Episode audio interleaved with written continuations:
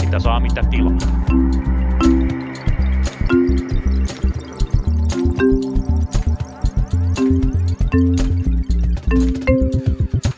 Tervetuloa kesken joululomien kuuntelemaan Punakulmaa. Me olemmekin tänään Pikakulma, koska työmarkkinoilla on tapahtunut kehitystä, niin me emme suinkaan jää lepäämään kinkun päälle, vaan olemme täällä keskustelemassa kanssanne. Kanssani on täällä tänään Lauri Muranen, tervetuloa. Huomenta, huomenta. Sekä SAK puheenjohtaja Jarkko Eloranta, tervetuloa Punakulmaan tai Pikakulmaan tällä kertaa. Kiitos kutsusta. Vai pitäisikö Jarkko kohdalla kutsua Don Jarkoksi ää, mafiapäällikön mukaan, koska tässä joulurauha on nopeasti päättynyt, kuten Hesari osasi tänään kertoa, ja mafiasyytökset ovat lennelleet muun muassa Suomen yrittäjän suunnalta AY-liikettä kohtaan, ja, ja tässä jaksossa tulemme avaamassa, että mistä tässä nyt on oikein kyse.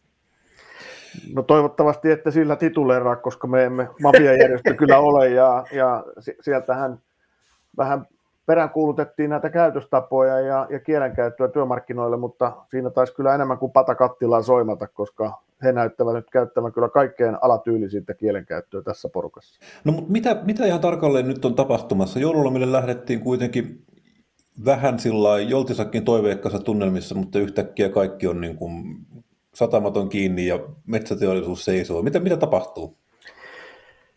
Niin, tilannehan on tosiaan se, että, että ensinnäkin tietysti täällä metsäteollisuuden puolella tämä mekaanisen metsäteollisuuden tilanne, jossa yleissitova sopimus on vuodenvaihteen jälkeen päättymässä ja sen jälkeen, jos ei yrityksillä ole omaa yrityskohtaista sopimusta, niin tiputaan niin sanotusti sopimuksettomaan tilaan ja, ja Keitele Group on nyt yksi näistä yrityksistä ja Teollisuusliittohan on pyrkinyt näiden yritysten kanssa tässä jo kesästä asti itse asiassa aikaan saamaan näitä yrityskohtaisia sopimuksia, mutta täällä Keiteleessä ollaan epäonnistuttu ja, ja siellä on laitettu toimenpiteitä päälle. Ensin Teollisuusliiton saarto, jota tuki Rakennusliitto, ja sen jälkeen AKT liittyi tähän saartoon niin, että Keiteleen rahtia ei enää käsitelty satamissa ja tätä saartoa pyrittiin myös sitten tuolla Lovisassa niin sanotusti murtamaan, ja tästä johtuu nyt sitten tämä AKT-päivän operaatio, jossa koko Suomen satamat pysähtyivät.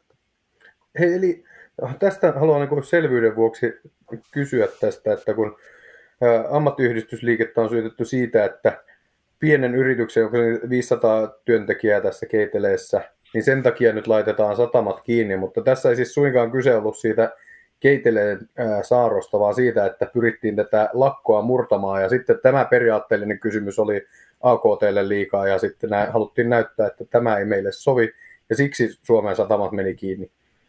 näinhän, näin? tämä juuri, näinhän tämä juuri on, että tässä on mielenkiintoista ollut, että EKhan sanoi, että miksi yhden kohtalaisen pienen yrityksen takia koko Suomen satamat seisovat – ja ovat unohtaneet tosiaan tämän periaatteellisen kysymyksen siitä, että saartoa pyrittiin murtamaan, ja se on tietysti niin kuin erittäin vakava, vakava operaatio, ja sen takia tietysti sitten AKT eh, reagoi niin kuin reagoi, ja toinen tavallaan niin kuin erottava tekijä on ollut, että, että EKhan pyrkii myös tämän toteamaan, että tämä Keitteleen case on niin kuin yhden yrityksen case myös tästä työehtosopimusnäkökulmasta, kun taas Suomen yrittäjät sanoo, että tässähän ratkaistaan koko suomalaisen – niin kuin työelämän tulevaisuuden sopimisen mallia ja ehkä niin me myös ajattelemme vähän tällä AY-liikkeestä. Onko todellakin niin, että enää ei AY-liike pääse ja voi ja saa edustaa omia jäseniään ja suomalaisia työntekijöitä siellä työpaikoilla, vai onko siinä niin, että tulevaisuudessa työehdot määräytyvät sen mukaan, mitä työnantaja haluaa työehtoja työntekijöille antaa. Ei siis sopia, vaan antaa ja ilmoittaa. No missä siinä nyt on oikeastaan kyse Keitele Groupin kohdalla? Eli siellä tosiaan ei tehdä talokohtaista testiä, vaan yritetäänkö siellä tehdä nyt niin kuin yksittäinen työsopimus joka ainoan työntekijän kanssa? No siellähän on, on ainakin ilmoitettu julkisuuteen, että, että Keitele on valmistelemassa omia työehtojansa henkilöstölle, mutta siis työnantaja valmistelee ja ilmoittaa ne työntekijöille. Ei siis niin, että, että se olisi jotenkin sovittu työntekijöiden tai ammattiliiton kanssa. Ja tästähän siinä on viime kädessä kysymys, että että sovitaanko työehdoista vai annetaanko ne niin sanotusti työnantajan toimesta tiedoksi, että tässä ovat teidän työehtonne. Ja kun tiedetään, niin, niin toisessa sopimuksessa ne on kuitenkin sitten myös niiden muuttaminen on sopimuksen varaista ja näissä ilmoitetuissa versioissa, niin sehän on myös sitten yksipuolista ilmoittamista ainakin noin pääosin niiden muuttaminen.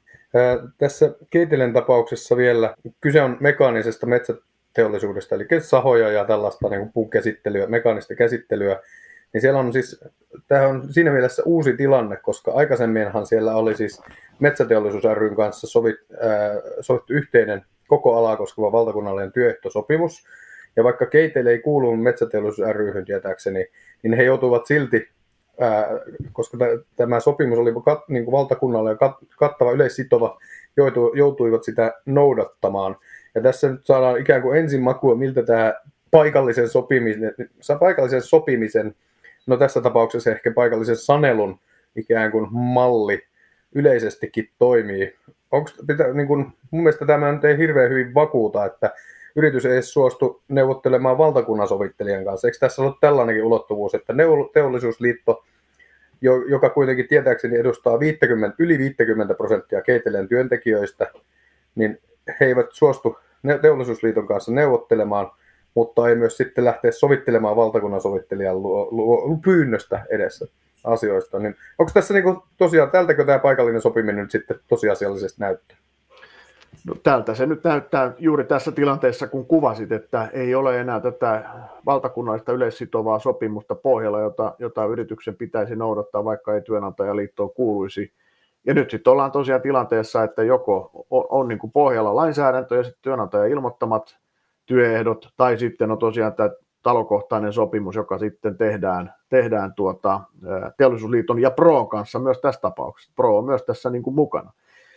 Ja ja on, on, on selvää, että, että kun näitä yrityksiä on ehkä vastaavassa tilanteessa ja mekanisen puolella, niin tähän on muutama sata, jotka ovat tässä samassa tilanteessa ja useampia kymmeniä on, on teollisuusliiton kanssa neuvotteluissa työehdoista, eli, eli ei ole mikään välttämättä valtavirta tämä keiteleen edustama ö, tapaus, mutta on tietysti mahdollista, että jotkut yritykset pyrkivät sitten tosiaan pitämään – liitot ulkopuolella tästä työntekijöiden edunvalvonnasta. Ja siinähän ei sinänsä mitään uutta ole, mutta tämä uusi tilanne, eli tämä sopimusjärjestelmän rakenteellinen muutos, niin tuo tämä nyt hyvin näkyväksi ja, ja ehkä myös sitten konkreettiseksi sinne työntekijöille.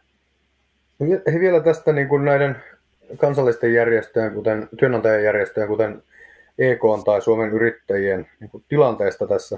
Mä olen pitänyt jotenkin huutavana sitä hiljaisuutta, että he eivät kukaan ole kehottamassa keitelettä neuvottelemaan. Mm. Kyllä haukutaan AY-liikettä, mutta mistä se johtuu, että nämä putiikit ei, niillä ei löydy niin kuin kanttia sanoa, että kyllähän tästä täytyy neuvotella, ei tämä voi näin vaan mennä.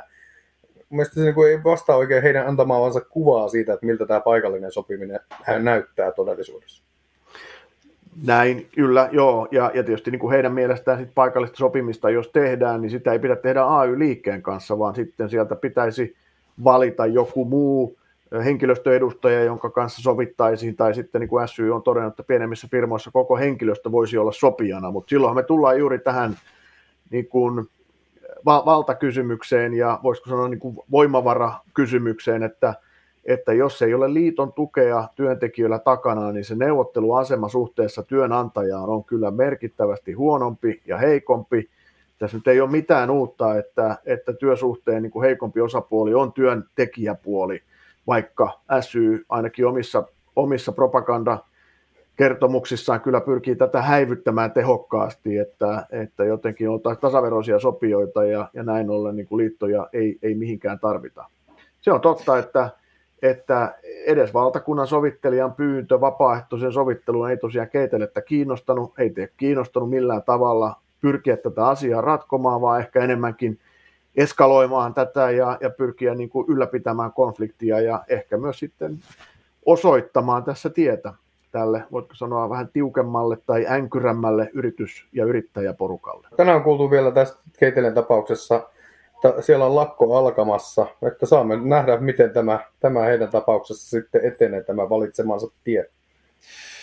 Joo, sillä tosiaan paikallinen sopiminen on nyt sillä tasolla, että paino on ehkä enemmän sanalla paikallinen enemmän sillä, kuin sillä sanalla sopiminen. Tilannehan tosiaan ei ole ehkä niin, niin kuin aikaisemminkin näissä jaksoissa on ollut puhetta, että se on aika epäsymmetrinen, jos vastakkain on toisaalta yhtiö ja toisaalta yksi yksittäinen työntekijä, ja vielä tosiaan Keitele Group on sanonut, että he haluavat pitää nämä työehdon, työehtosopimuksen sisällöt sitten niin kuin liikesalaisuuksena, eli näistä edes niin kuin saa hiskua eteenpäin, mitä on sovittu, mikä nyt on tietysti, jokainen voi kuvitella, että mitä tämä nyt tarkoittaa tämmöisen niin kuin ihan normaalin työilmapiirin ja tämmöisen kaikenlaisen palkkatasa-arvon ja tämmöisen läpinäkyvyyden suhteen. Tämä ei ole ehkä sitä kehitystä, mihinkä niin kuin puheen tasolla myös työnantajapuoli haluaa mennä, mikä on kuitenkin ollut semmoinen, mitä nyt niin kuin on työnantaja- tai työntekijäpuolelta on aika paljon sanottu, että olisi kuitenkin kiva, että olisi tämmöinen jonkunlainen sukupuolten tasa-arvo, jonkunlainen palkkatasa-arvo, jonkunlainen ymmärrys vähän siitä, että mitä kaveri tienaa, että ollaan niin kuin samassa veneessä, niin tämä ei kuulosta nyt ollenkaan siltä.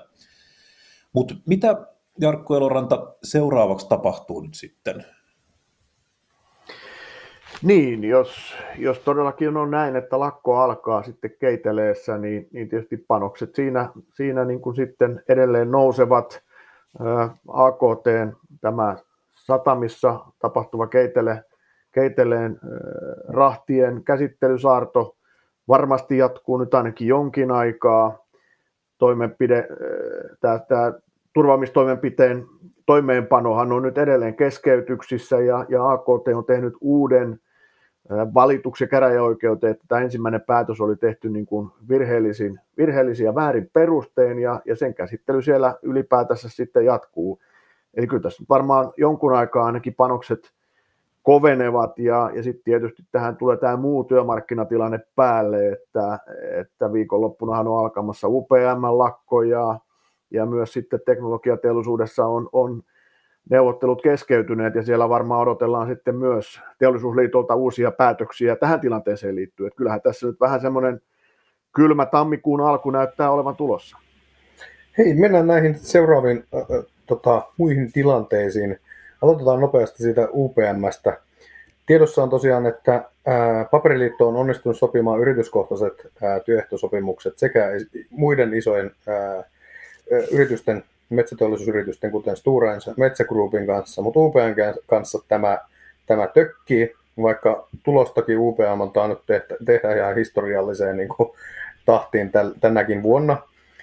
Niin onko tässä sun mielestä taas kerran, tämä juontaa juurensa siihen metsäteollisuuden irtaantumiseen testoiminnasta, niin miten sä tätä UPM-tilannetta tulkitset? Että mä luin Hesarista viime viikolla, että AY-liike elää menneessä maailmassa, kun ei pysty, pysty tällaisia ikään kuin toimia tai yrityksen sisällä erilaisia työehtosopimuksia sopimaan, mutta onko niin, että nämä muut yritykset ovat jotenkin tyhmiä, että ne, ne on tällaisia mennyt tekemään? Mikä sun ikään, kuuma ote on tähän UPM-tilanteeseen?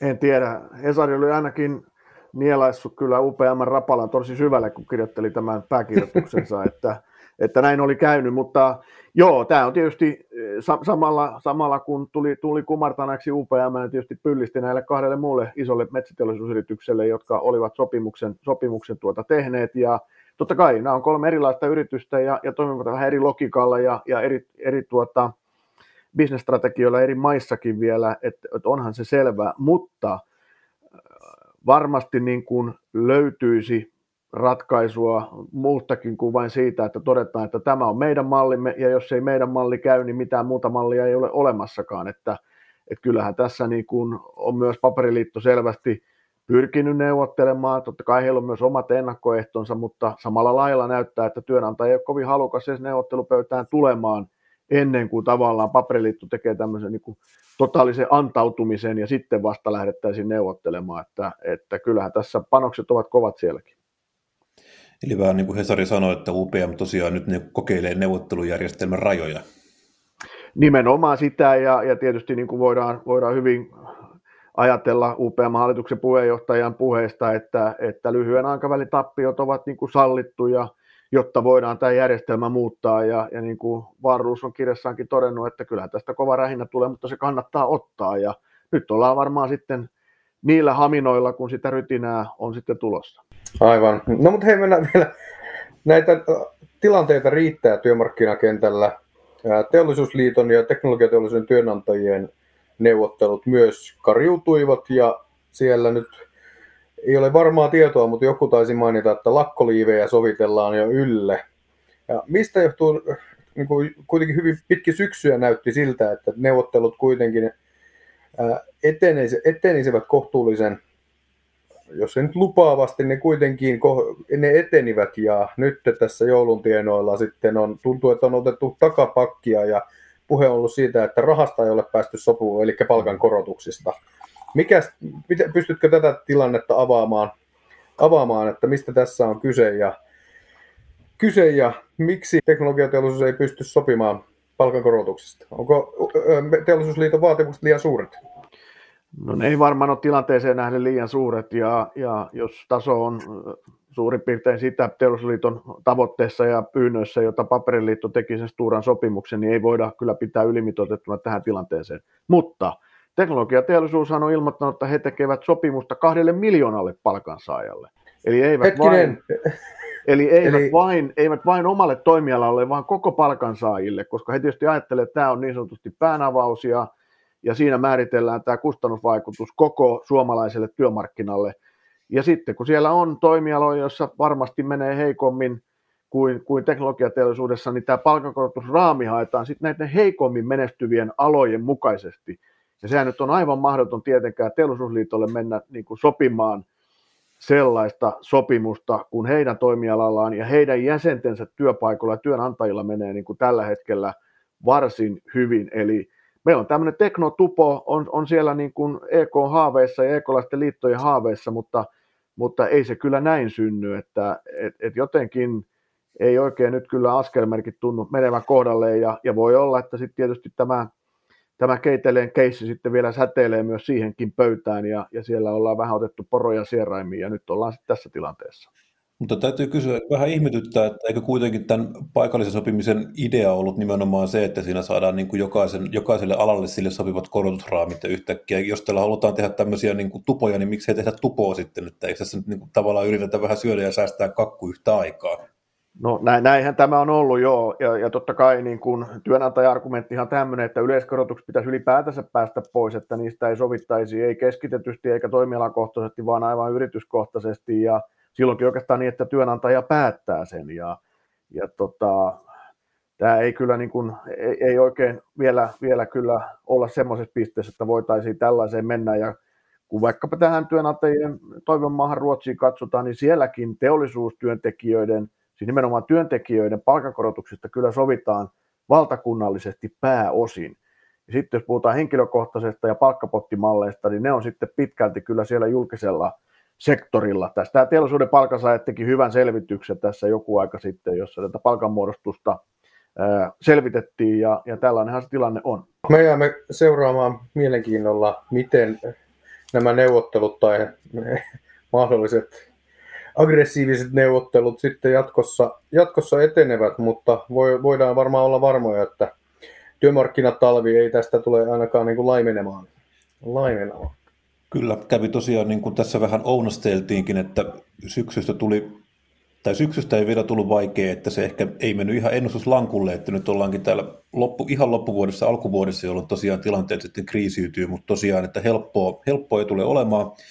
Me varmastikin seuraamme, seuraamme tilannetta kyllä ja haastattelemme relevantteja tahoja tässä, että saadaan vähän selvyyttä, missä mennään, mutta tosiaan, haluatko Lauri vielä sanoa jotain? Joo, ihan lopuksi vielä haluan Jarkko kuulla, että Tuleeko tästä työmarkkinakierroksesta harvinaisen vaikea? Joo, tämähän, tämähän ei ole mitenkään kulunut fraasi, harvoin on kuultu.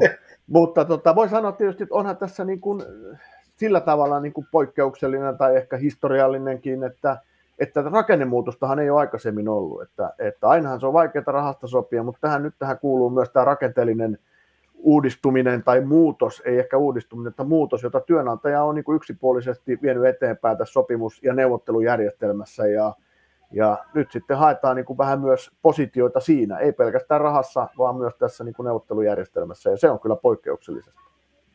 Kyllä. Kiitoksia SAK puheenjohtaja Jarkko Eloranta, kun pääsit meidän kanssamme haastatteluun. Tämä oli siis pikakulma tällä kertaa.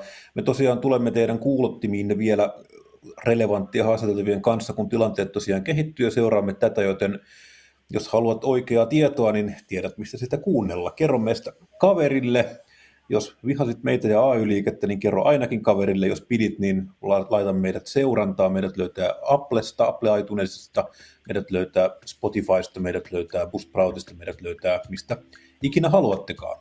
Mukava kun kuuntelitte, kiva kun seurasitte, ei muuta kuin hauskaa joululoman jatketta ja me jatkamme täällä töitä. Terve! Hyvää uutta vuotta! Hyvää uutta vuotta myös.